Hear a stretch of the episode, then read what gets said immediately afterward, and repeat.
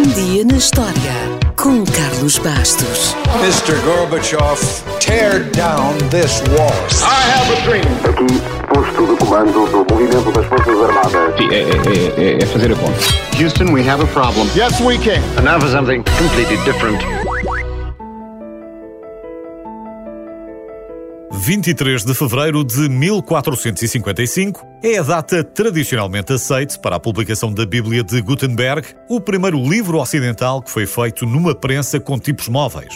A prensa de tipos móveis tinha sido inventada pelo alemão Johannes Gutenberg cinco anos antes, com base nas prensas de vinhos e nas técnicas de impressão que já existiam na China e no Japão uns séculos antes. Gutenberg teve a esperteza de, entre outras coisas, não usar apenas uma placa de madeira, como faziam os orientais, que era talhada e só servia para fazer sempre a mesma página. Como o nosso alfabeto tem muito menos caracteres, ele fez milhares de letras que podia mover como quisesse. Modificou as prensas de vinho e usou metal, porque os blocos de madeira tinham menos qualidade, desgastavam-se com o tempo e ensopavam mais tinta. No fundo, Gutenberg juntou uma série de experiências de vida e criou algo novo com as coisas que já existiam e que ele conhecia. A começar pelo metal, porque o seu pai era um ourives ligado à Casa da Moeda de Mainz e Gutenberg provavelmente cresceu e aprendeu como as moedas eram cunhadas. Ora, se era possível escrever e fazer desenhos nas moedas em grandes quantidades, por que não fazer o mesmo em folhas de papel? Gutenberg usou então a sua invenção para produzir cerca de 180 cópias da Bíblia, agora conhecida como a Bíblia de Gutenberg. Devido à grande qualidade, os livros foram vendidos rapidamente, chegando a custar 30 florins. Para ter uma ideia, isso equivalia a cerca de 3 anos de um salário médio. A Bíblia de Gutenberg foi o primeiro livro produzido em massa na Europa e, desde então, alcançou o estatuto de ícone. Das 180 cópias originais, 49 ainda existem e dessas 49, 20 e poucas estão completas. Os livros são mantidos principalmente por bibliotecas, museus ou universidades.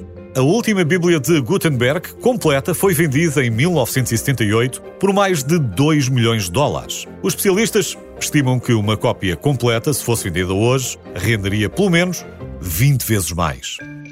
Infelizmente, Gutenberg nunca ficou rico com a sua invenção. Para realizar o seu projeto, ele pediu dinheiro emprestado a um homem rico chamado Fust, mas um ano depois da Bíblia ter sido editada, Fust acusou Gutenberg de fazer mau uso dos fundos e exigiu o seu dinheiro de volta. O tribunal deu razão a Fust e ele ficou com o controle da oficina e de metade de todas as Bíblias impressas.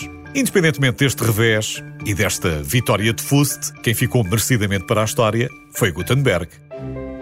Antes dele, estima-se que existissem apenas cerca de 30 mil livros em toda a Europa. Mas a sua tecnologia de impressão espalhou-se pelo velho continente e 50 anos depois, as filhas das suas impressoras já tinham produzido mais de 20 milhões de volumes. E a partir daí, o crescimento foi exponencial.